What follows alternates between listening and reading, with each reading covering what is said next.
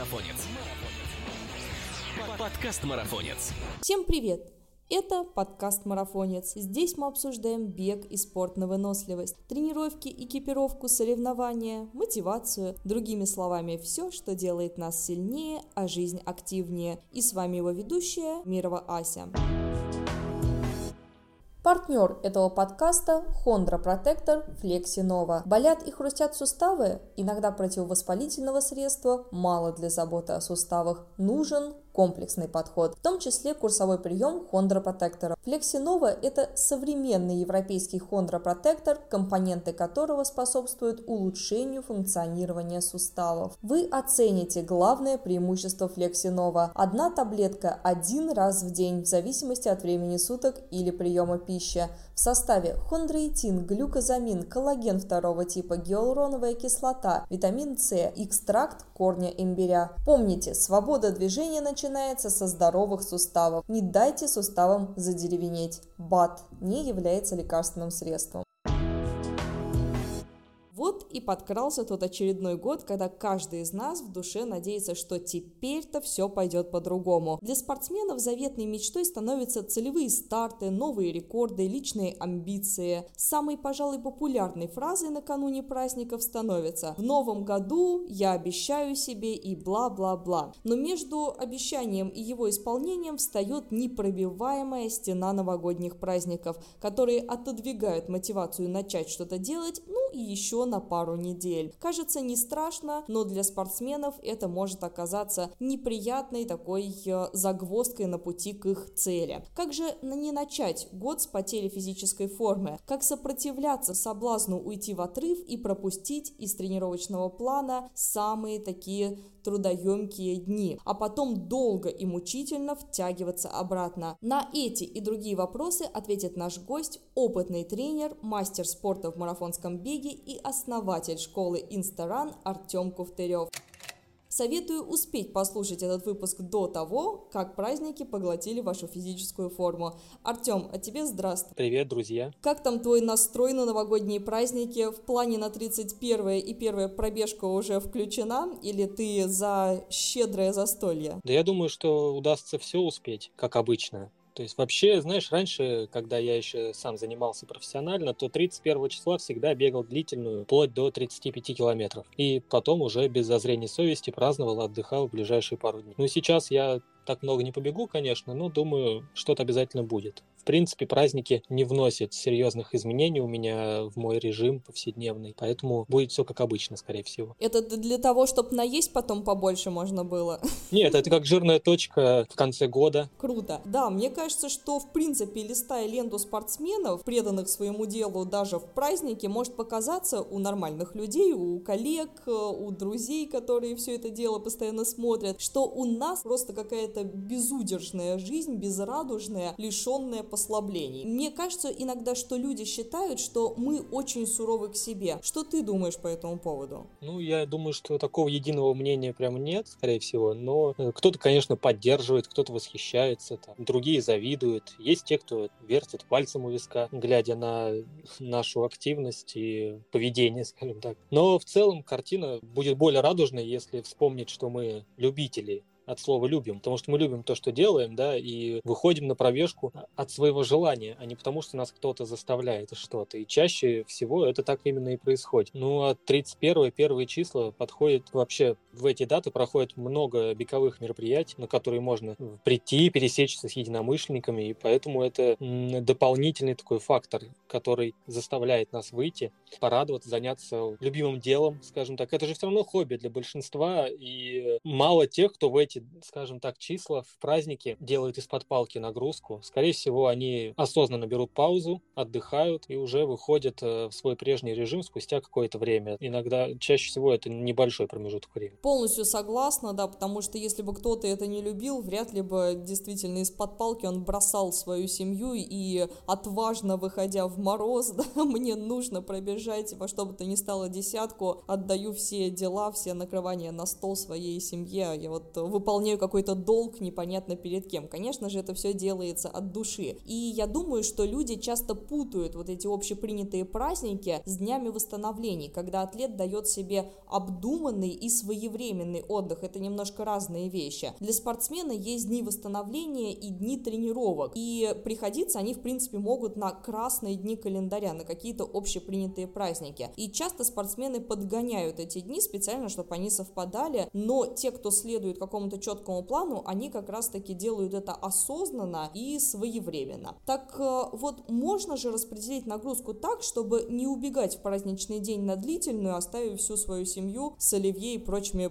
прелестями этого праздника грядущего. Да, мне здесь очень нравится выражение, что план это не догма, а руководство к действию, и он должен быть гибким. Поэтому всегда можно его подстроить. Для этого есть тренер, либо если вы э, сами занимаетесь, сами себе все планируете, вы также можете э, распределить нагрузку так, чтобы она не затрагивала важные для вашей семьи дни. И, ну, вот я вообще как тренер не тиран и не создаю военного положения для своих подопечных. И если есть серьезные планы на праздники, то можно и отдых вставить без зазрения совести, отдыхать, наслаждаться праздничным настроением. Ну или, например, если по утру не будет желания бежать, можно и схалтурить. От одного раза ничего не будет страшного. Но обычно в празднике такой проблемы нет. Наоборот, это отличная возможность пробежаться с утра по, по вымершему городу постапокалиптическому. Да, в последние годы уже не столь кардинально это выглядит. Я думаю, лет 8 э, назад было все более мрачно. Сейчас все-таки уже с утра людей больше на улице, потому что, мне кажется, традиции вот этих застолий и ночных посиделок как-то уходят. Люди более активно начинают отдыхать, в принципе. Да, вот у меня даже в план э, тренер составляет таким образом, чтобы я там как-то это немножко так flexible, чтобы я могла это тоже менять, и если у меня не удается, например, сделать длительную в этот день из-за работы, чтобы я переставила, это очень удобная функция сейчас, э, к счастью. Техника, она позволяет все это делать, и не нужно как-то там изворачиваться. Если вы бегаете по интуиции, то вот здесь вот могут возникать какие-то проблемы, и все может пойти под откос. Тут уже надо иметь какую-то жесткую, мне кажется, самодисциплину, чтобы себя удерживать и знать, что вот завтра ты выйдешь на такую-то пробежку, но опять же это все делается как-то наугад, и можно профукать просто перетрен или наоборот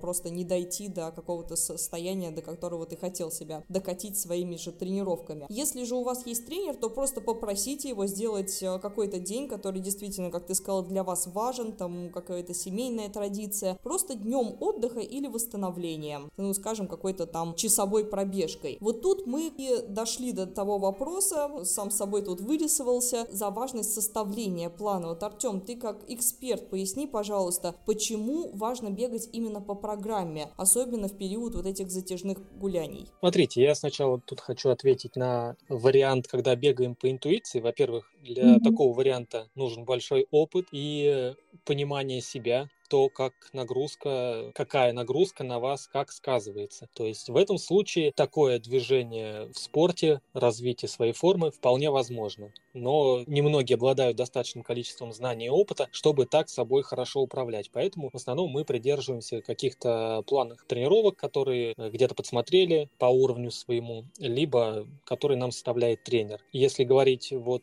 о стандартах, о концепции построения тренировочных планов, почему один из главных принципов в методике – это непрерывность подготовки, то есть ритмичность и непрерывность. Потому что когда мы делаем большие перерывы, то у нас происходит некоторый откат в спортивной форме, который мы наращивали долгие недели, месяцы, годы. Ну, конечно, чем, чем объемнее была предыдущая подготовка, тем меньше будет откат. Сейчас мы даже не берем в расчет э, период э, отсутствия тренировок, а просто в целом. То есть это единые законы. В первую очередь такие периоды пропуска страдает это у нас анаэробной адаптацией. То есть если мы занимаемся какими-то скоростно-силовыми видами, короткими дистанциями до 5 километров, да, то э, вот эти качества, которые необходимы для того, чтобы быстро бежать непродолжительную дистанцию, они должны быть постоянно в тонусе. Иначе даже уже 7 дней без тренировок, без специальных тренировок направленности в подобной, они уже будут создавать серьезные ограничения. Ну, то есть мы будем не то что топтаться на месте, мы будем терять уже нашу спортивную форму. Во вторую очередь страдает адаптации, связанные с МПК. Это максимальное потребление кислорода, которые как бы характеризуют нашу вот э, основную специальную выносливость, от которой зависят наши результаты уже на длинных дистанциях. То есть там скорость потери адаптации, скорость потери тренировочной формы не такая высокая, как с примером первым. Но тоже имеется, и уже где-то через две недели без тренировок мы можем потерять до 30%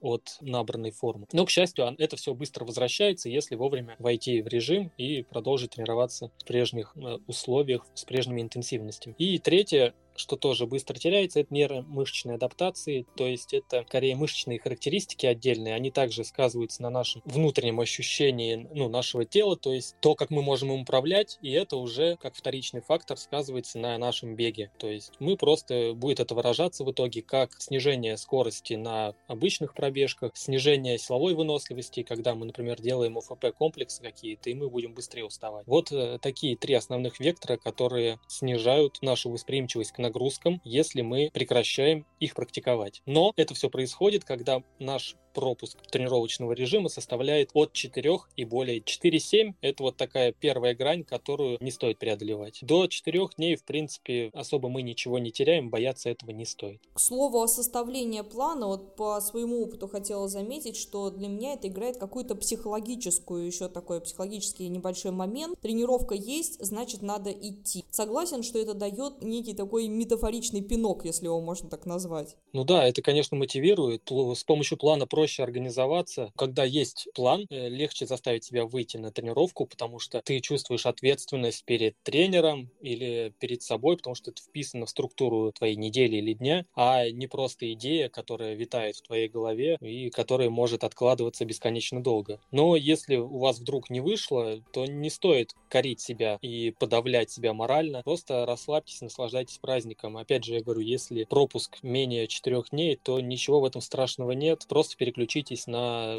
другие интересные дела и все успеете нагнать в будущем году. Супер, что ты это сказал, потому что для многих, я думаю, новичков, да и, в принципе, атлетов-любителей, это важная информация. Еще такое, такое небольшое напоминание от э, профессионала нашего, то, что не нужно себя морально как-то загонять или корить, потому что дальше это приведет к тому, что ты попытаешься это как-то нарастить, да, сделать две тренировки за один день, чтобы как-то компенсировать свою лень, если ее можно так, если она была причиной пропуска. Это еще самое, самое такое меньшее зол, которое можно придумать, лень. Но чаще ведь новогодние празднования рождают довольно объективные причины прогула тренировки. Это отравление алкоголем или едой, или просто недосып, потому что всю ночь ты просто протусил там, да. Вот как соблюсти дисциплину и не сорваться, вылетев из тренировок просто там на 3, вот ты сказала, от 4 до 7 дней, да, то, что приведет к сдвигу в твоей адаптации. Когда вот столько вокруг соблазнов, когда все тебя упрашивают, ну давай по рюмочке, а ничего не будет. Вот как это все преодолеть э, и не выпасть из плана? Да, это, конечно,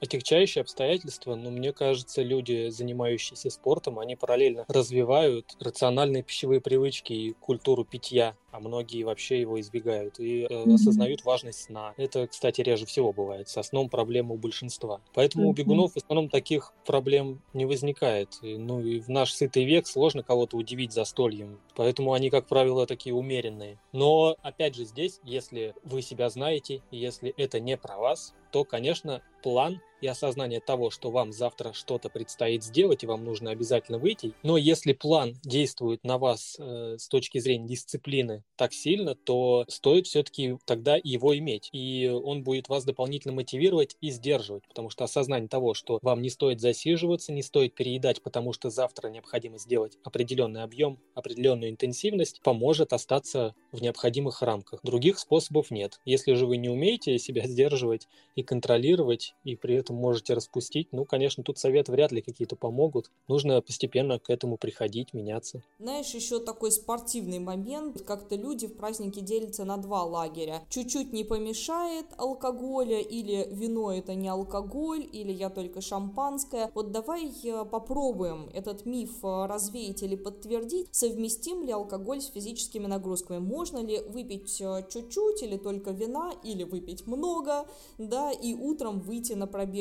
Какие вообще сигналы организма показывают то, что ты готов на следующий день или не готов? Или в любом случае при принятии алкоголя накануне лучше не ворошить свои физические, скажем так, ресурсы и немножечко повременить с тренировкой? Я думаю, что после моих комментариев под этим подкастом появится много ненавистников, но давай попробуем. Я думаю, что совместим вполне себе бег с алкоголем, если делать это разумно, размеренно, умеренно, потому что он даже совместим одновременно, когда есть типа пивной мили соревнования. Это не совсем про спорт, это больше про развлечение, но все же. А есть вообще марафоны и ультрамарафоны, например, в Анапе или во Франции, mm. где вместо, на пунктах питания пьют не воду, а дегустируют вино. То есть, ну, это тоже скорее такое развлекательное мероприятие, более, больше, чем спортивное. Но опять же, если у вас нормальная культура питья, если вы не напиваетесь в хлам, то я не вижу большой проблемы, чтобы там пропустить э, пару бокалов вина и на утро выйти на тренировку в нормальном состоянии. Не думаю, что это сильно скажется на взрослом человеке. Развивающие тренировки на утро я бы делать не стал все равно,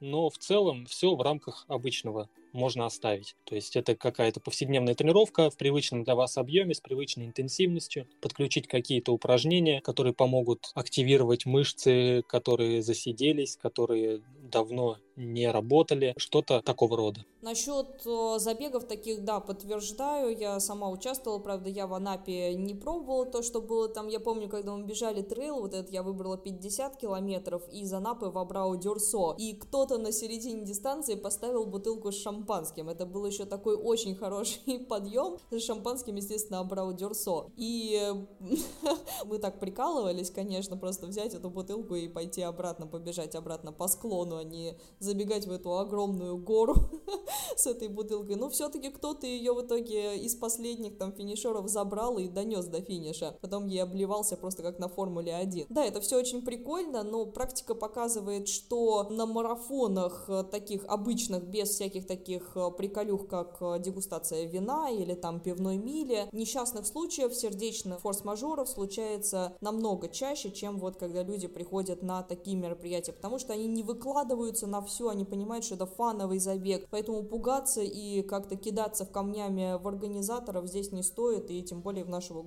гостя под комментариями, как он сказал, тоже, потому что полностью согласна с твоим мнением, все в рамках разумного, мы не говорим о тех случаях, когда вы напились настолько, что утром там в висках стучит, да, и приходится алкозельцер принимать. Вот в таком случае, конечно же, надо повременить с тренировками. Да, и, к слову, многие диетологи советуют не проводить за столом весь вечер, вечер, как-то развлечь себя, да, отвлечься от вот этого поедания, потому что часто от нечего делать мы сидим, разговариваем, не замечаем, как мы едим, э, еда плохо усваивается, потому что мозг вообще не понимает, ты кушаешь или что ты делаешь, или там со всеми болтаешь или танцуешь, да, и э, из-за этого можно просто переесть и не понять, что ты от нечего делать уже, у тебя не лезет, уже там пуговицу верхнюю расстегнул на джинсах, но все равно продолжаешь кушать. И некоторые вообще еще с готовки начинают щипать ингредиенты, да, один там огуречек в салат, другой себе в рот, и хорошо, если огуречек, а то там и колбасу. Вот чем можно занять себя в новогодний вечер? Какие активности ты бы предложил, чтобы не заедаться и не засиживаться?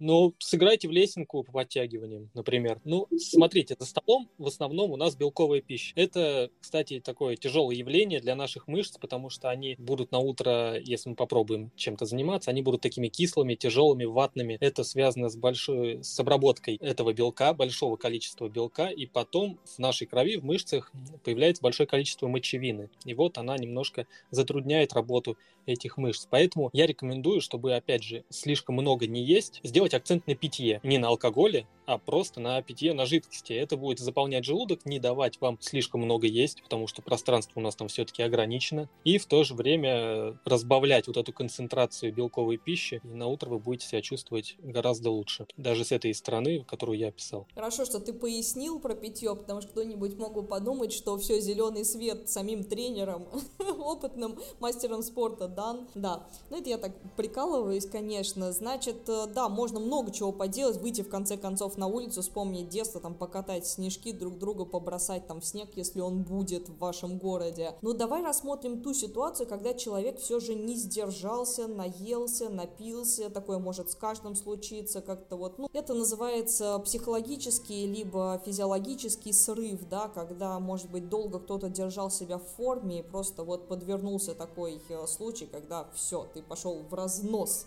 Такое часто, к сожалению, бывает, и на моей практике тоже такое было, когда ты долго готовишься, и после сезона все там можешь себе какой-то праздник просто берешь такой, все, я хочу съесть этот пирог весь сама, или торт там какой-нибудь, потом начинаешь чувствовать за это вину. Вот если все-таки такое произошло, то как потом обратно потихонечку влиться в, обратно в тренировочный план так, чтобы не навредить себе? С чего начать? Ну, смотрите, в первую очередь нужно начать с того, чтобы выспаться нормально, чтобы наша нервная система нас не тормозила она должна быть свежей, отдохнувшей. Это в первую очередь. Потом, опять же, зависит от срока пассивности, сколько мы дней пропустили, от нашего режима прежнего. Где-то 2-3 тренировки выполнить во втягивающем режиме, то есть это легкие пробежки, легкие ОФП-комплексы активационного режима, то есть вы даете небольшую нагрузку не до закисления мышц, а просто, чтобы они немножко разогрелись, вспомнили, что они есть, и на этом баста, все, хватит. Потом уже через 2-3 таких тренировки, да, можно подключать уже какие-то более серьезные активности, что-то типа фортлека или бега с набеганием, ну и постепенно в течение недели, 10 дней входить в прежний режим и продолжать тренироваться, как и раньше. Надеюсь, что у наших слушателей до такого не дойдет, потому что они дослушают до данного момента подкаст и успеют его послушать до новогодних праздников. Ну а если получилось так, что вы уже после в, в панике слушаете этот подкаст, что же делать, как обратно обратно возвращаться к тренировкам, то берите советы обязательно и следуйте им. Артем, а часто у твоих учеников возникают такие проблемы с дисциплиной? Ты в начале подкаста, насколько я помню, сказал, что у атлетов с этим вроде бы как дисциплина настроена, да, есть а, пищевая культура, есть культура питья, но если все-таки случаются какие-то срывы, может быть, психологические ямы у спортсменов, как ты решаешь эту проблему и что им говоришь, чтобы вот то, что ты передаешь своим ученикам, мы сейчас передали нашим слушателям, которым, может быть, нужна будет твоя поддержка в этом подкасте? Ну, смотрите, с праздниками вообще проблем никогда не бывает. То есть в основном абсолютное большинство воспринимает их как обычный режим, не внося никакие коррективы. Есть, конечно, те, кто сразу говорит, что я не смогу тренироваться столько-то дней, с такого-то по такое-то число, я там буду с семьей, уезжаю туда-то. Все, без проблем. Вписываем этот промежуток как отдых, восстановление и спокойно в свое плавание уходит. Есть те, кто перегружается, да, но это опять же не связано с праздником. Когда возникает такая необходимость, мы тоже обговариваем, что давай отдохнем, старайся не думать о беге, старайся отвлечься, позаниматься чем-то еще. Когда желание появится бегать вновь, ну, ты это поймешь. И тогда начнем опять вот так со втягивающих тренировок постепенно возвращаться. В принципе, это также справедливо вот э, для этого периода. Потому что спорт — это не дисциплина, которую ты преодолеваешь, а образ жизни, который делает тебя счастливым и уверенным. Поэтому не стоит ее так серьезно воспринимать, носиться более лояльно суперские слова, которыми можно просто подытожить все, что мы сегодня наговорили. Я надеюсь, что вот эти вот э, речь твоя, последний твой монолог, адресованные теперь всем слушателям, позитивным образом все-таки повлияют на форму атлетов и не дадут заплыть или наоборот, да, выплыть из тренировочного плана кому-либо. Артем, спасибо тебе за крутейший новогодний такой подкаст. Мы прямо-таки с тобой продуктивно подытожили этот год и подарили нашим спортикам очень ценные советы. Спасибо тебе за сдержанные такие емкие ответы. Мне кажется, круто получилось, и я не прогадала с выбором тренера для нашего подытоживающего подкаста. Спасибо большое, Иван. Надеюсь, это будет кому-то полезно. Обязательно будет полезно. Ребят, всех с наступающими праздниками, за время которых у вас наверняка появится время прослушать наши полезнейшие подкасты, о которых есть все и о дисциплине сна, и о том, как не переедать, и о том, как следить за своей формы, как настраивать периодизацию. Все это вы найдете в наших предыдущих выпусках и, конечно же, в наших будущих выпусках. Поэтому не пропускайте их, подписывайтесь на нас на всех платформах, на которых вы нас слушаете. Ведь впереди еще столько всего интересного. Пока! Напоминаю, что партнер этого подкаста – современный европейский хондропротектор Flexinova. В составе препарата хондроитин, глюкозамин, коллаген второго типа, гиалуроновая кислота, витамин С и экстракт корня имбиря. Flexinova – не дайте суставам задеревенеть. БАТ не является лекарственным средством.